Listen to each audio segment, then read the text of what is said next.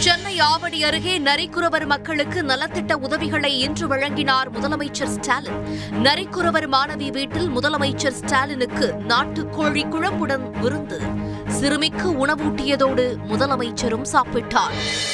அடுத்த பத்து ஆண்டுகளில் மருத்துவர்களின் எண்ணிக்கையை அதிகரிக்க மத்திய அரசு முயற்சி.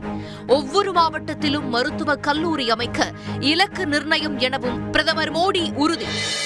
இலங்கை தமிழர்களுக்கு அத்தியாவசிய பொருட்களை அனுப்ப உரிய வசதியை செய்து தர வேண்டும்.